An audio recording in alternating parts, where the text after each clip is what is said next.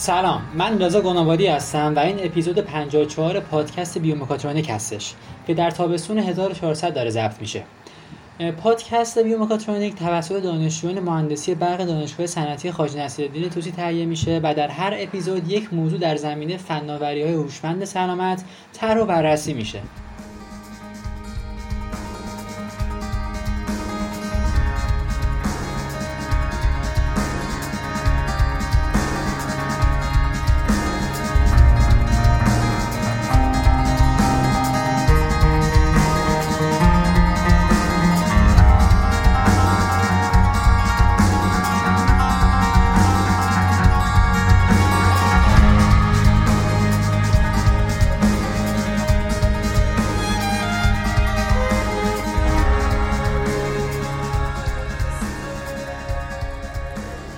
خب آنتی وایرال ها چیا هستن؟ آنتی وایرال ها یک روش درمان بیماری ویروسی هستش. اصلا خود آنتی وایرال به معنی ضد ویروس ها هستش.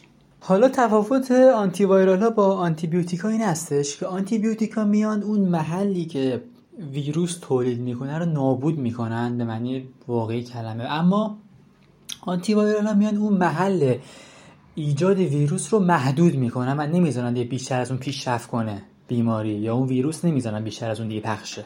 حالا موضوع اصلی ما برای صحبت کردن automating antiviral هستش. automating antiviral به معنی ضد ویروس های اتومات هستش. به این صورت که هدف اینه که ما بیایم به صورت خیلی جدید و با تکنولوژی جدید به کمک هوش مصنوعی به کمک الگوریتمی که الان وجود داره خیلی سریعتر ضد ویروس ها رو طراحی کنیم تا تو شرایط بحرانی برای مثال همین همهگیری کرونا زودتر به داد ما برسن. کاری که قبلا انجام می‌شد به صورت سنتی بود و ممکن بود بین 3 تا 5 سال یا حتی بیشتر طول بکشه. برای نمونه بیماری ابولا که خیلی هم وحشتناک بود چیزی حدود بین 3 تا 5 سال طول کشید تا بتونن ضد ویروسش رو شناسایی کنن و خب به دست مردم برسونن. در حال حاضر هدف شرکت اینه که این مدت ساخت آنتی وایرال ها رو به کمتر از 6 ماه برسونن حتی کمتر از اون و خیلی سریعتر. بتونن تو همین مدت کم آنتی وایرال رو طراحی کنن تولید کنن و تست کنن و بدونن که خب چقدر نتیجه گیری خواهند گرفت ازش چقدر موثر خواهد بود بر روی ویروس. در حال حاضر بیشتر از 200 تا ویروس شناخته شده تو سطح جهان. و سوالی که ممکنه پیش بدینه که خب آنتی وایرال ها داروهای ضد ویروس چه فرقی با واکسن دارن؟ اصلا فرق می‌کنن با هم دیگه یا نه؟ بله با هم دیگه فرق می‌کنن و فرقهای پایه‌ای و اساسی با هم دیگه دارن. در واقع میشه گفتش که واکسن ها به سیستم ایمنی بدن انسان یاد میدن که چجوری اون حالت دفاعی خودش رو در برابر ویروس ببره بالا و نذاره ویروس متهاجم به بدن انسان وارد بشن. و همچنین آنتیبادی ها درمان های به روش آنتیبادی هم سیستم ایمنی بدن انسان رو تقویت می‌کنه. اما اون ور قضیه داستان چیه؟ داستان اینه که ضد ویروس ها میان بر اساس یک ترکیبات شیمیایی راه ویروس ها رو بعد از اینکه فرد مبتلا شد میبندن. حالا این کار چجوری انجام میدن؟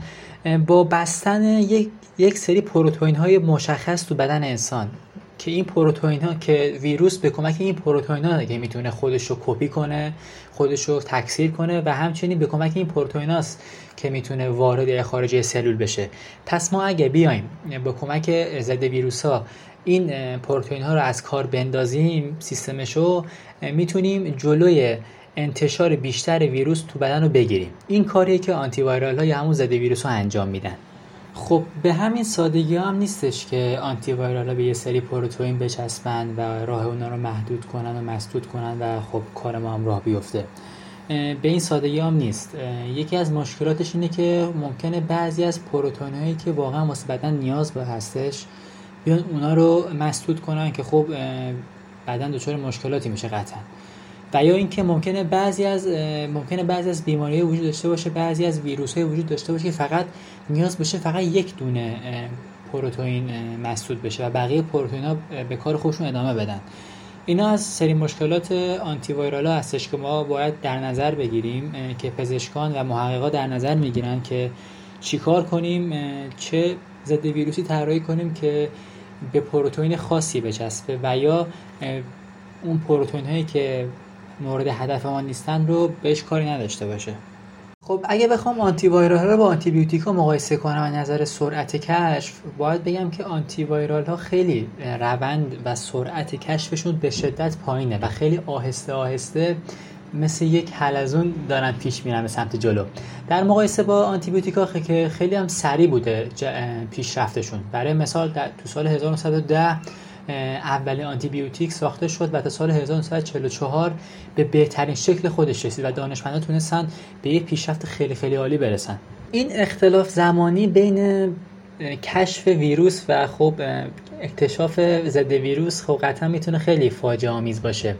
بنا به گفته سازمان جهانی بهداشت 71 میلیون نفر در سراسر جهان بیماری هپاتیت سی دارن که یک عامل اصلی هستش واسه سرطان کبد. خب این ویروس علتش عفونتش تو سال 1989 شناخته شد. اما اون ضد ویروسش تا سال 2014 طول کشید که وارد بازار بشه و بتونه مردم رو درمان کنه. آنتی بیوتیک ها معمولا روی یک رنج وسیع از میکروب ها می‌تونن اثر بذارن. اما ضد ویروس ها اینگونه نیستن. ضد ویروس ها میان روی یک ویروس مشخص و تنها اثر می‌ذارن. به همین دلیل ما نیاز داریم که اول اون ویروس مورد نظر خودمون رو به صورت خیلی کامل و جزئیات به شدت بالا شناسایی کنیم و بعد از اینکه با جزئیات خیلی بالا شناسایی شدن بعد بیایم ضد ویروس مخصوص به اون طراحی کنیم. حقیقت اینه که درست کردن دارو واسه اینکه جلوی ویروس ها رو بگیریم کار خیلی سختی هستش و سه تا دلیل وجود داره. دلیل اول اینه که خب ویروس ها موجوداتی هستن که خیلی خیلی بیرحمن خیلی کشنده هستن و خیلی تخصص دارن از اینکه از سیستم ایمنی بدن انسان فرار کنن. اونا میان یه جورایی حمله می‌کنن به سلول و تا همون سلول تولید مثل می‌کنن و بعد از اینکه کارشون تموم شد از سلول خارج میشن و سلول هم می‌زنن نابود می‌کنن. هنگامی که دارن خارج میشن. و همچنین یکی دیگر از ویژگی که دارن باعث میشه ساخت دارو واسه متوقف کردن ویروس سخت باشه کوچک بودن اونا هستش. اونا به کمک همین کوچیک بودن یه کاری می‌کنن که بتونن خیلی خوب استتار کنن.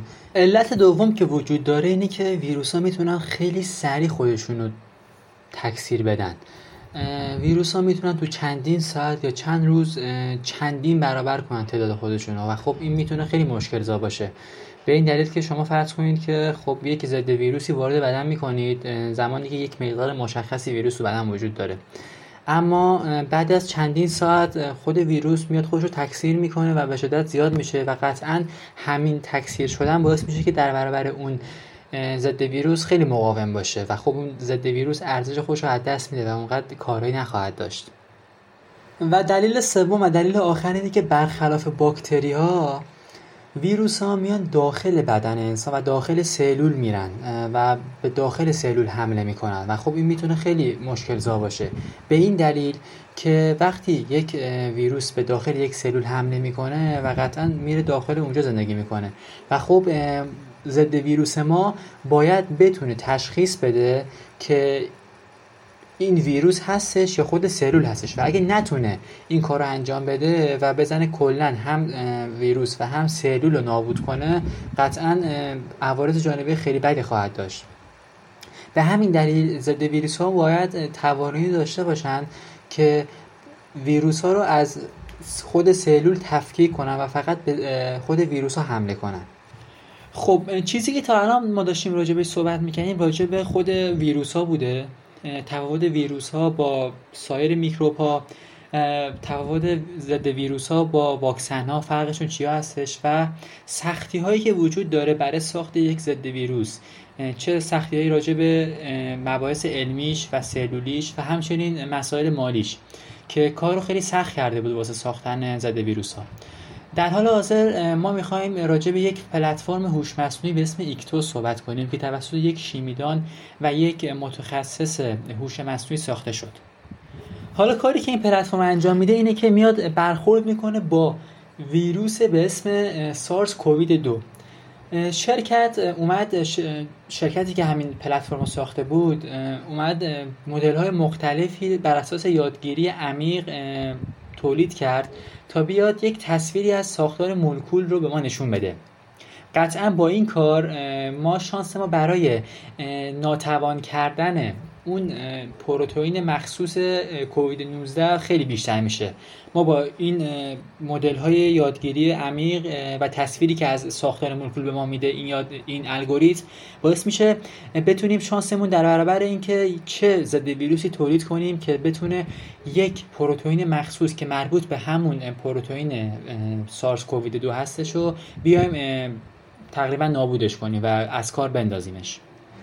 حالا این پلتفرم برای اینکه بیاد یه داروی جدید تولید کنه باید تقریبا یک میلیون تا ترکیب و پردازش و محاسبه کنه. خب این یک میلیون خیلی زیاده. شما تصور کنید اگه یه شخصی اگه یه شیمیدان بیاد این کار رو انجام بده خیلی خیلی طول می‌کشه. به همین دلیل خب اینجا به کمک ما میاد این پلتفرم. تو هر مرحله میاد 100 تا ترکیب رو با هم دیگه می‌سازه و این ترکیب ها رو با هم دیگه تست می‌کنه و ازش داده ها رو جمع می‌کنه. دوباره این داده هایی که جمع شده رو دوباره برمیگردونه به عقب و دوباره ترکیب های جدیدی می‌سازه و دوباره هی این کار رو تکرار می‌کنه. هی این کار رو تکرار می‌کنه. البته با سرعت خیلی بالا. سرعتی که اگه یک شخص معمولی بخواد این کار رو انجام بده خیلی خیلی طول می‌کشه. و نکته که باید بهش توجه کنیم اینه که این پلتفرم باهوشتر از یک شیمیدان نیست. یه موقع به شیمیدان بر نخوره. ولی خب خیلی خیلی سرعتش بالاتره. یک شیمیدان نمی‌تونه از پس همچین کاری بر بیاد. همچین پلتفرمی می‌تونه طی چند ساعت و چندین روز این کار انجام بده. ولی خب ممکنه یه شخص شیمیدان چندین ماه و حتی سال طول بکشه تا بتونه همه این ترکیبا رو امتحان کنه و به شدت هم خستگی پذیره همچین کاری. حالا مسئله اصلی اینه که اون بحث طراحی کردن ترکیب‌های مختلف شیمیایی قسمت سخت داستان نیست. قسمت سخت داستان اینه که ما بیایم ترکیبای مختلفی که طراحی کردیم حالا با هم دیگه تستش کنیم که ممکنه ماها طول بکشه. و وقتی حالا تست کردیم واسه تولید کردنش و بهینه کردن این داروها ممکنه ماها یا حتی سالها طول بکشه که ما حالا داروهامون رو بعد از اینکه بهینه کردیم حالا بیایم تولیدش کنیم به تولید انبو برسونیم. خب این خیلی زمان بر هستش. اگه بخوایم بدون فرایند اتوماسیون و بدون هوش مصنوعی این کار انجام بدیم. به خاطر همین سرعت خیلی خوب این بودش که سازندگان این پلتفرم خیلی مشتاق بودن که با شرکت SIR Bioscience همکاری کنن. یک شرکت دولتی که روی همین مسائل ضد ویروس ها کار می‌کنه خیلی وقته و بودجهش رو از ارگان های دولتی می‌گیره. خب این همکاری باعث شد تا این شرکت رو بیاره به ساخت ضد ویروس ها به صورت اتوماتیک. اگه می‌خوام مراحل کارش رو توضیح بدم توی سه مرحله این اتفاق میافته. تو مرحله اول با استفاده از الگوریتم های یادگیری ماشین میان راه های مختلف برای درست کردن اون ترکیب شیمیایی رو طراحی می‌کنن و برنامه ریزی می‌کنن. حالا تو مرحله دوم میان بر یک پرین... بر پرینتر میان این چیزهایی که برنامه ریزی کردن رو با هم دیگه ترکیب می‌کنن و با هم دیگه تست می‌کنن. بعد سیستم میاد می‌بینه که کدوم یکی از این ترکیبات با هم دیگه به خوبی واکنش شدن اون واکنشی که مطلوب ما هستش. و بعد از اینکه اونو شناسایی کردن اونو به عنوان یک نمونه نهایی در نظر می‌گیرن واسه ترکیب کردن نهایی و واسه تولید کردن و تست های بیشتر. بعد از اینکه این همکاری صورت گرفت توی کمتر از چهار ماه این شرکت تونست ضد ویروس سارس کووید دو رو درست کنه. البته هنوز به تولید انبوه نرسیده و خیلی کار داره. ولی خب تونست به یک نتیجه خیلی محکم و قطعی برسه. کاری که شاید شاید چندین سال طول می‌کشید تا انجام می‌شد ولی عرض چهار ماه با کمک همین روندی که طراحی ترکیبای مختلف شیمیایی تست کردنشون و در نهایت ترکیب کردن عناصر تونستن به بهترین نتیجه برسن. کاری که شاید چندین سال طول می‌کشید ولی تونستن تو چهار ماه انجام بدن. خب این قطعا خیلی پیشرفت بزرگیه. البته درسته که در سراسر جهان الان واکسیناسیون داره صورت می‌گیره اما ضد ویروس ها هم قطعا کارهای خواهند داشت در بحث از موارد که شخص با اینکه واکسن زده به ویروس مبتلا بشه و خب با به کمک ضد ویروس ها بتونیم راه ویروس رو خونسا کنیم و نذاریم بیشتر از اون پیشرفت کنه. خب این نمونه که ما گفتیم راجع به این پلتفرم هوش مصنوعی به نام ایکتوس که با همچین شرکتی قرارداد بسته و همکاری کرده فقط منحصر به همین همکاری نمیشه. بقیه شرکت هم هستن که تونستن با بقیه ابزارهای هوشمند همکاری داشته باشن. جدودا خیلی از شرکت که در زمینه ساخت دارو کار می‌کنن رفتن سراغ این که به کمک هوش مصنوعی به کمک بینایی ماشین به کمک واقعیت مجازی بتونن سطح خودشون رو ارتقا بدن و سرعت و پرفورمنس خودشون رو خیلی خیلی بالا ببرن. برای مثال جدیدن یه شرکتی توی هنگ کنگ که توی زمینه انسونی فعالیت می‌کنه جدیدن اومده یه چند تا ویدیو منتشر کرده تو یوتیوب. راجع به اینکه یک اومده با یه شرکت استارتاپی با یه استارتاپی اومده قرارداد بسته و این استارتاپ کارش این بوده که بیاد به کمک واقعیت افسوده به کمک دوربین های ویار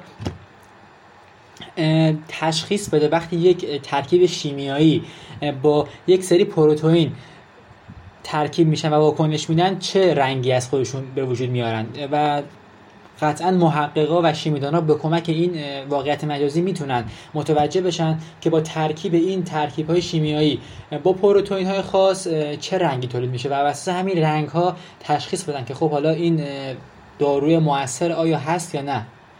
ویاری که این شرکت این استارتاپ ساخته همچنین به محققا این اجازه رو میده تا بتونن ساختار مولکول رو در بیارن قشنگ نگاه کنن و دستکاریش کنن و قشنگ زیر و روش کنن اسکیلش رو بزرگ و کوچیک کنن. اگه بخوام خیلی بهتر توضیح بدم می‌تونم اینجوری بگم که مثل یک بازیکن شطرنج میمونه که از کامپیوتر استفاده می‌کنه تا به وسیله این نرم افزارهای شطرنج حرکت های مختلف و بررسی کنه. ببینه که مثلا در یک موقعیت خاص چند تا حرکت داره چی کاری می‌تونه انجام بده. دقیقا مثل همینه. یعنی این وی آر هم می‌تونه همچین کاری کنه همچین اجازه به محققا بده تا بتونن قشنگ بررسی کنن تمام حرکت های ممکن و تمام آنالیز های ممکن و تمام ترکیب های ممکن و دقیقا رئیس شرکت هم دقیقا همچین حرفی رو می‌زنه که میگه هر چقدر ارتباط بین انسان و کامپیوتر در علم بیشتر بشه شما اطلاعات خیلی بیشتری می‌تونین کسب کنین. البته با اینم بگم که در کنار این همکاری هایی که بین شرکت ها و شرکت های استارتاپ و ساخت تکنولوژی صورت گرفته خیلی از شرکت های بزرگ مثل گوگل مثل آمازون اومدن سرویس های گذاشتن واسه این شرکت ها تا بتونن مدل هاشون رو خیلی سریعتر در فضایی که این شرکت های مثل گوگل و آمازون در اختیارشون قرار خیلی سریعتر اجرا کنن. و الگوریتم هوش مصنوعیشون که نیاز به چندین ساعت یا شاید حتی چندین روز نیاز به ترین شدن داشته باشه این شرکت اومدن همچین امکاناتی در اختیارشون قرار دادن تا بتونن خیلی سریعتر مدل خودشون ترین کنن و به نتیجه مطلوبی برسن. درسته که این آنتی وایرال ها یا همون ضد ویروس ها خیلی به نتیجه خیلی خوبی رسیدن اما قطعا راه خیلی درازی در پیش رو دارن.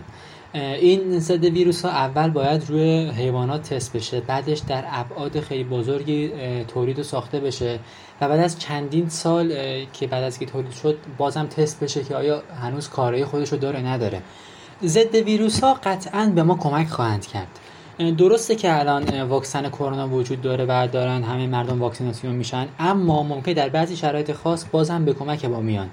حتی اگر بازم در این مورد هیچ کمکی نکنن قطعا احتمالش خیلی زیاده که چند ماه دیگه نم چند سال دیگه شاید 100 سال دیگه شاید 50 سال دیگه ممکنه دوباره یک همهگیری دوباره مثل کرونا اتفاق بیفته و ما نیاز داشته باشیم که خیلی سریع یک ضد ویروس درست کنیم.